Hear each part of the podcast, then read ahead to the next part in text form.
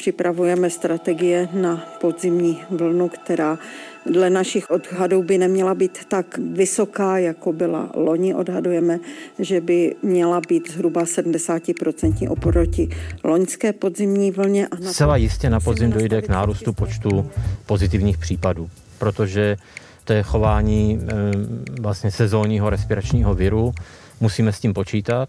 Eh, ten, ta nákaza se bude šířit mezi neočkovanými v tuto chvíli. Čeští úředníci, zodpovědní za odpověď na pandemickou krizi, varují před podzimní vlnou COVID-19. Hygienici, epidemiologové i datoví odborníci očekávají nárůst případů během října a listopadu a nevylučují rizikový vývoj. Kvůli nakažlivější variantě Delta úřady nově zpřísňují trasování kontaktů lidí s koronavirem. Například dvoumetrová vzdálenost dosud považovaná za bezpečnou už nebude stačit.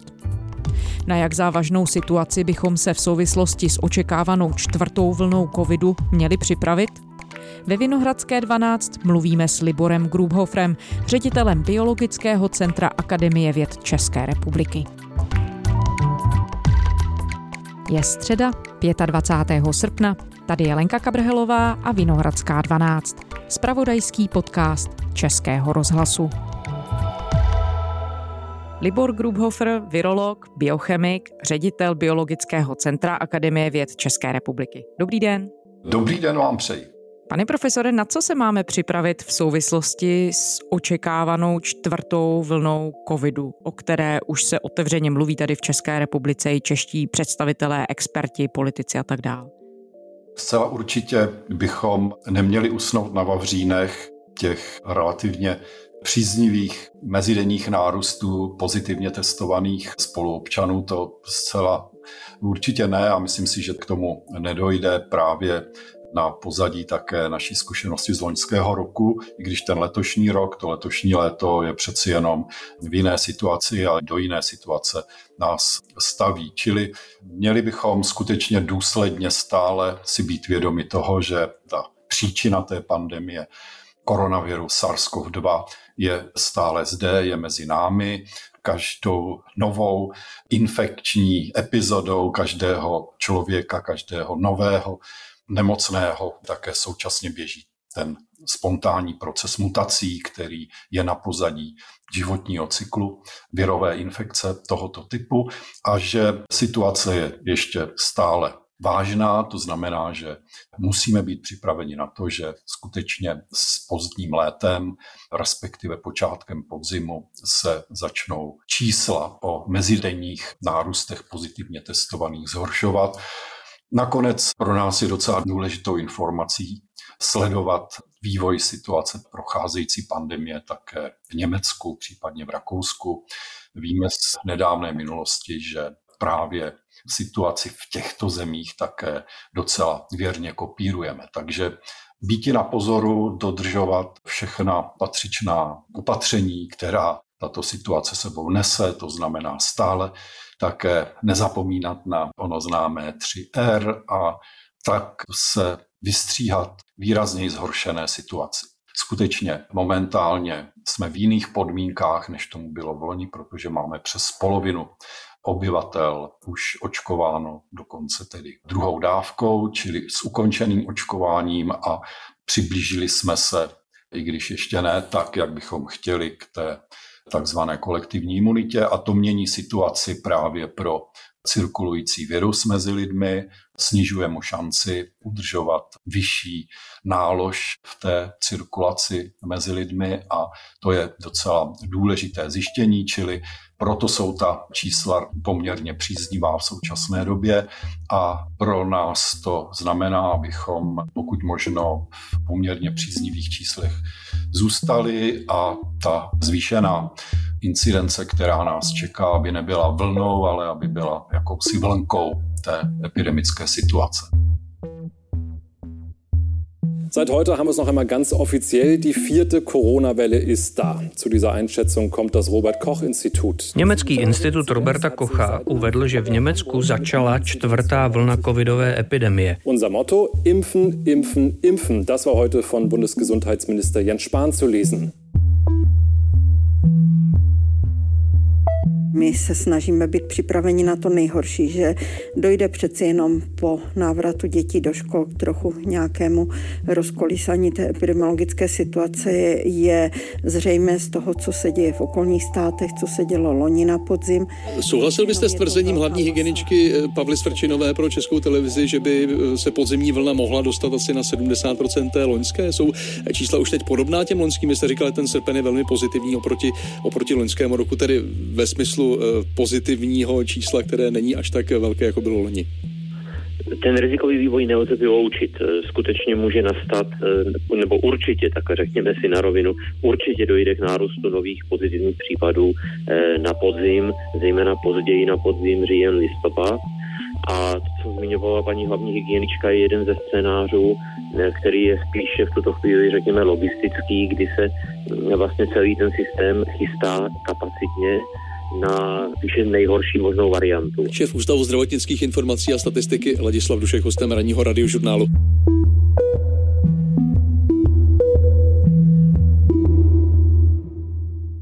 Jak zásadní změnu do těch všech kalkulací, jak to může vypadat, vnáší varianta Delta? Jaké máme v tuhle chvíli data o nakažlivosti, o rychlosti šíření, třeba i o smrtnosti? Delta varianta koronaviru SARS-CoV-2 získala navrh na našem území postupně od začátku léta a dnes můžeme říci, že je zastoupena více jak 95 procenty v těch případech hlášených onemocnění. Sporadicky se objevuje i subvarianta Delta plus s tou typickou mutací právě v receptor vázající doméně, v té achilově patě, která se nachází ve výběžku S koronaviru. A znamená to, že s nástupem této nové varianty která podle zkušeností a podle zveřejněných výsledků je, řekněme, dvakrát více nakažlivější, dvakrát více virulentnější, takže se nám daří právě tou proočkovaností, která není zas tak slavná a chtěli bychom ji mít lepší, tak přeci jenom držet na úzdě a to je hodně dobrá zpráva. A mě jenom mrzí, že si tuto dobrou zprávu neuvědomují všichni ti, kteří odolávají očkování, kteří se dokonce staví na stranu odpůrců očkování a mnozí z nich se ani některak neomezují v tom, aby šířili skutečně nesmyslné mýty o očkování a o těchto konkrétních vakcínách proti COVID-19. Když mluvíme o vakcínách, tak můžeme říct, co nového víme, kam jsme se posunuli ve znalosti toho, jakým způsobem účinkují vakcíny právě proti těm novým mutacím, které zmiňujete, zejména právě proti variantě Delta.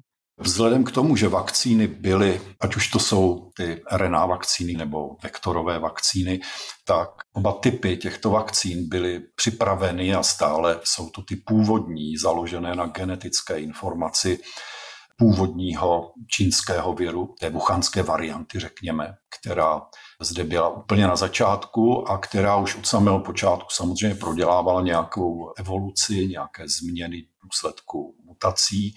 Víme dobře, že ta první docela zásadní mutace, která pak dala základ známé britské variantě, posléze označované alfa, takže ta spatřila světlo světa už v podstatě na samém počátku. Myslím, že první informace pocházejí z března 2020 a že tedy tato informace je v podstatě pořád těch vakcín, které jsou aplikovány a které jsou na trhu v současné době. Přesto jejich ochranný efekt je naprosto podstatný. Je logické, že je nižší, než byl v těch prvních klinických testech té první třetí fáze klinického testování, kdy právě v podmínkách majoritně se vyskytující té uchánské varianty dosahoval přes 95 a dnes tato účinnost tak vysoká být nemůže prostě z jediného důvodu, že protilátky aktivované právě těmito vakcínami postrádají tu důležitou skupinu protilátek z celé té množiny protilátek, které my označujeme jako virus neutralizující protilátky. A tyto virus neutralizující protilátky cíleně míří na achilovu patu koronaviru SARS-CoV-2 a achilovou patou je receptor vázající doména, která vždy vyhledá ta svá dvířka, ten receptor na povrchu epiteliálních buněk v plicní tkáni, v průdušínkách, to je ten známý receptor AC2.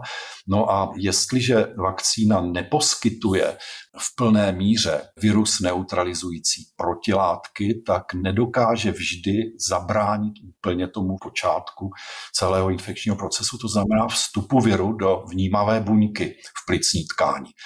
Zase neplatí to stoprocentně, protože přesto jsou tam ještě další virus neutralizující protilátky, řekněme v menšině, které stačí ohlídat ten virus, aby nevstoupil. No, ta množina těch protilátek je obrovská. Ten komplex těch látek je větší. Je obrovský.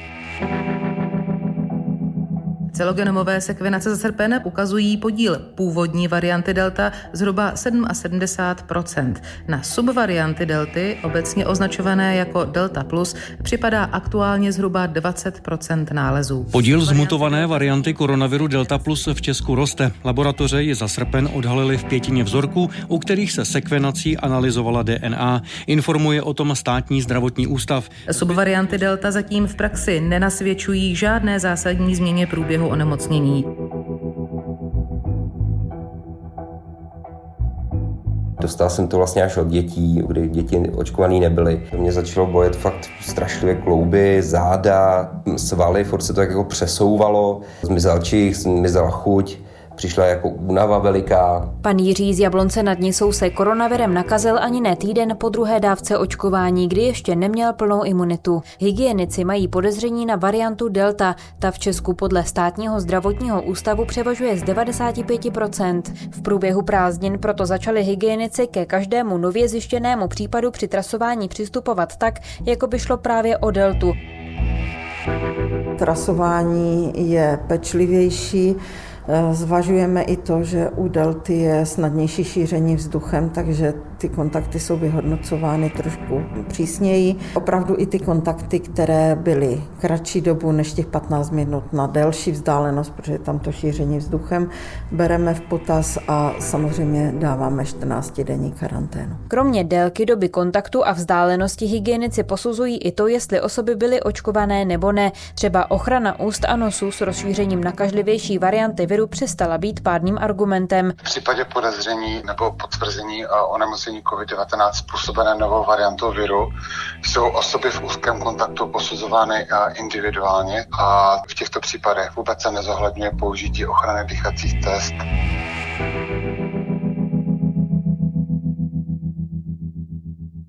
Když tedy mluvíme konkrétně o té variantě Delta, případně Delta Plus, tak když si tedy lidé kladou otázku, jestli jim to očkování v tuhle chvíli poskytne dostatečnou ochranu, existují nějaká data, která by nějakým způsobem ilustrovala právě to, o čem mluvíte, jak pravděpodobné je třeba onemocnění už těch naočkovaných? No ano, ta data existují, existují právě ze zemí, kde začali s tím očkováním velmi brzy, jako byl Izrael a také vlastně nasadili obrovské úsilí k tomu, aby to očkování skutečně proběhlo plošným způsobem ve všech vrstvách společnosti. Stejně tak jsou důležitá data známá z Velké Británie, jsou data známá z Německa a my víme, že například ty RNA vakcíny, jako je vakcína od firmy Pfizer BioNTech, ale i Moderna, takže mají tu faktickou účinnost zredukováno z těch 90%, řekněme, na 60%, což ještě pořád bráno vakcinologii jako dostatečná účinnost.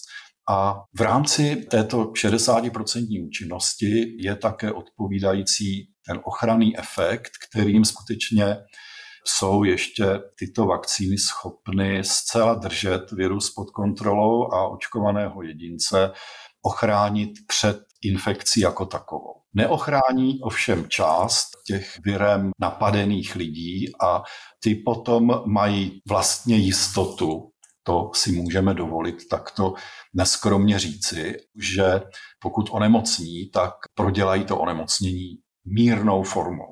Nebudou hospitalizováni na jednotkách intenzivní péče a podobně. Čili to je také důležitý efekt, který v současné době je třeba velice zdůrazňovat. Ale vlastně to tedy znamená, že na jednu stranu máme pokrytou nějakou velmi klíčovou zásadní bezpečnostní otázku, když to takhle řeknu, ale znamená to také to, že i očkovaní lidé se budou muset mít ve chvíli, kdy počet případů začne stoupat, opravdu také na pozoru. Skutečně musí se všichni, kteří jsme kompletně očkovaní, mít na pozoru a musíme si to uvědomovat, že jsme vlastně pro to naše bezpečí, ale nejenom naše, také pro bezpečí našich bližních a nakonec každý z nás, kteří jsme už očkování podstoupili, jak jsme přispěli do té kolektivní imunity a přispěli jsme k bezpečnosti vlastně celé naší země. Takže to je velice důležité a podstatné.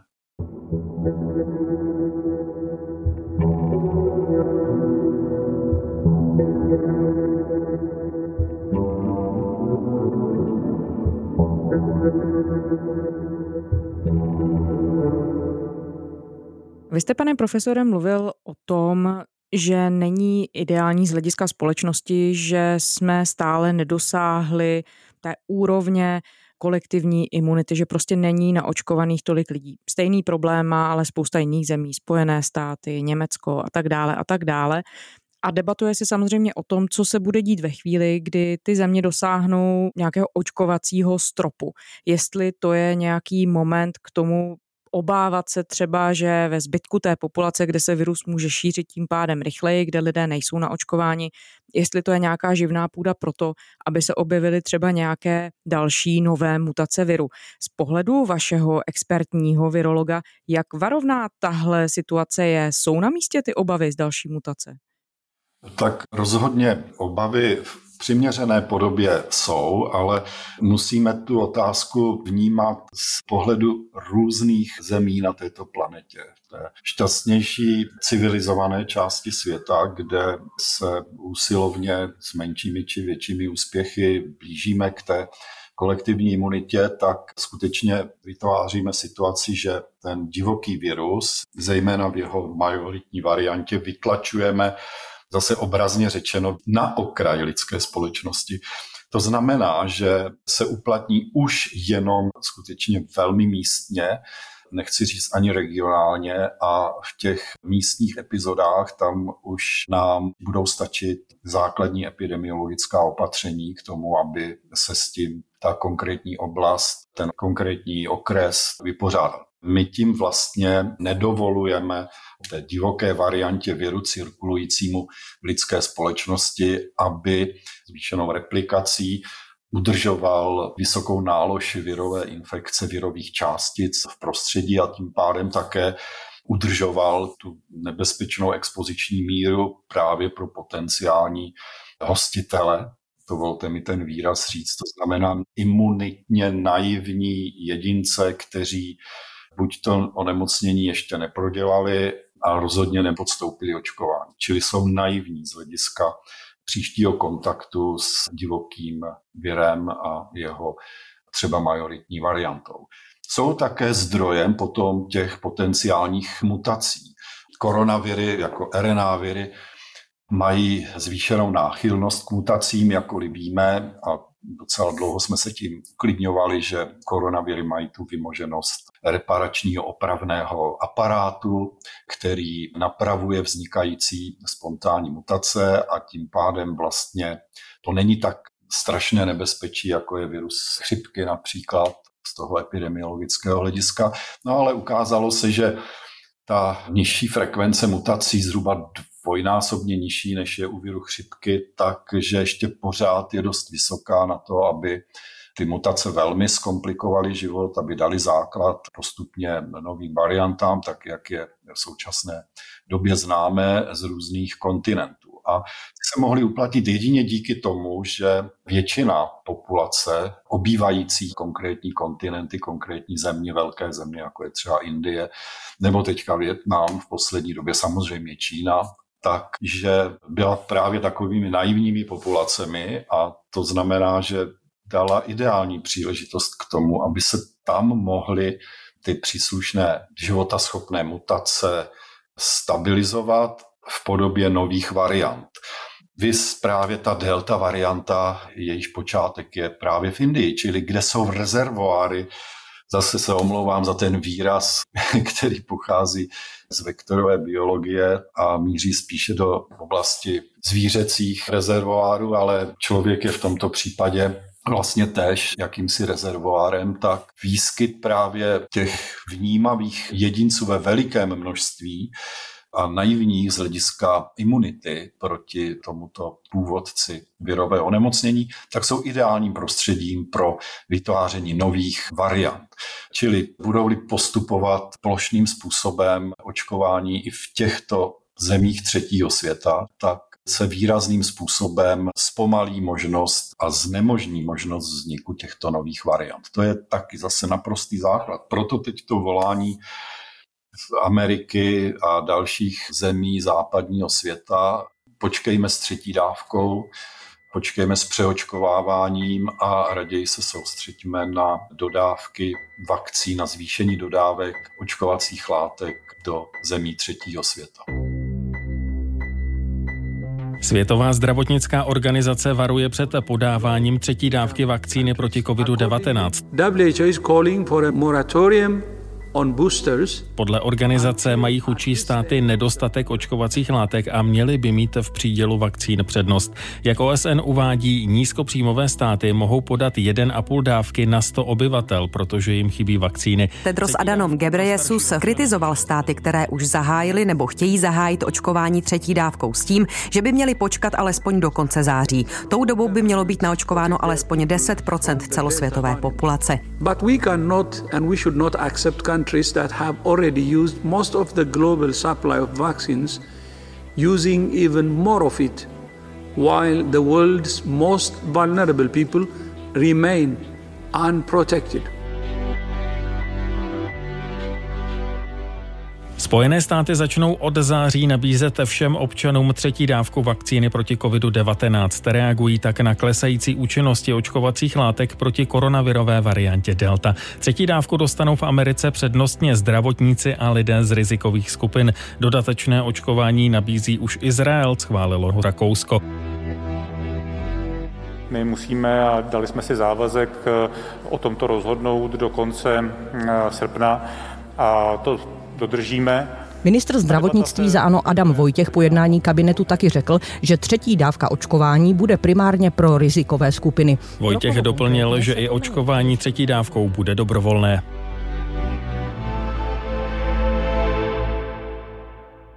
Ona předtím varuje i Světová zdravotnická organizace, respektive už vyzvala dokonce poměrně silně země, které uvažují o tom přeočkování třetí dávkou, aby od takového plánu ustoupili právě ve prospěch těch chudších zemí, kde je proočkován naprostý zlomek populace ve srovnání s těmi bohatšími zeměmi. Jak to v tuhle chvíli tedy třeba i vy ze svého expertního hlediska vnímáte, kde narýsovat tu hranici toho, jak chránit populaci v těch bohatších zemích, kde už víme, že třeba i Česká vakcinologická společnost se vyslovila pro to, aby se rizikoví pacienti a seniori nad 65 let, lidé po transplantaci očkovali třetí dávkou. Na druhou stranu tu máme tu snahu zabránit globálně dalším změnám toho viru tím, že někde zůstanou ty, jak o nich mluvíte, rezervoáry, kde se může virus šířit a kde se může měnit a znamenat potenciální globální hrozbu zase znovu. Ano, je to zásadní i etická otázka, nesmírně důležitá a mně se to osobně jeví tak, že bychom měli jít tou cestou podpory zemí třetího světa a soustředit se na dodávky vakcíny právě pro tyto země a velmi výrazným způsobem posunout ten proces očkování a získávání kolektivní imunity v těchto oblastech co nejdříve. Současně bych podpořil i ten koncept, řekněme, naší vlády, to znamená, když přeočkovávat, tak přeočkovávat vysloveně rizikové skupiny. Už si nejsem tak úplně jist, jestli i šmahem všechny seniorní věkové kategorie 60 nebo 65 plus, ale rizikové zcela jistě ale definitivně se v příštích měsících soustředit na export těch dodávek očkovacích látek a rozhýbání celé té mašinérie očkování právě v rozvojových zemích. Víte, pokud jde o to přeočkovávání, tak mě mrzí jedna věc. Právě teď v této fázi se ukazuje, jak důležité je monitorovat specifické protilátky vytvořené v populaci lidí po prodělaném onemocnění, ale také po očkování. Místo toho i naše vláda, ministerstvo zdravotnictví došlo k závěru, že protilátky nejsou směrodatným ukazatelem, který potřebujeme znát. Já pevně doufám, že velmi brzy pod tlakem vyvíjející se situace právě směrem k tomu očekávanému podzimnímu, doufejme, menšímu zedmutí, pandemie, takže změní názor a že se začneme věnovat monitorování protilátek, poněvadž my nevíme nic, jak dlouho. My to víme z těch studií, které proběhly v zahraničí, respektive malé studie proběhly i tady v České republice. Velmi kvalitní informace o významu monitorování protilátek má pracoviště třeba motolské imunologie paní profesorky Bartuňkové nebo pracoviště zdravotního ústavu v Ostravě paní doktorky Zelené. A to, myslím, nejsou jediné laboratoře, které se této otázce věnují. A jasně to dokumentuje, jsou ve světovém písemnictví doklady o tom, že znát údaje o specifických protilátkách je skutečně zásadní. My mluvíme, že chceme začít přeočkovávat, ale nevíme vlastně, v jakém terénu budeme přeočkovávat. Jestli budeme přeočkovávat lidi, kteří mají ještě stále vysokou hladinu protilátek a je úplně zbytečné, aby byli přeočkováváni a nebo už je právě ten čas hodný k tomu, aby takovou třetí dávku podstoupili. Čili to považuji za zásadní nedorozumění nebo velkou chybu vlastně technika přesného stanovování protilátkové odpovědi je dneska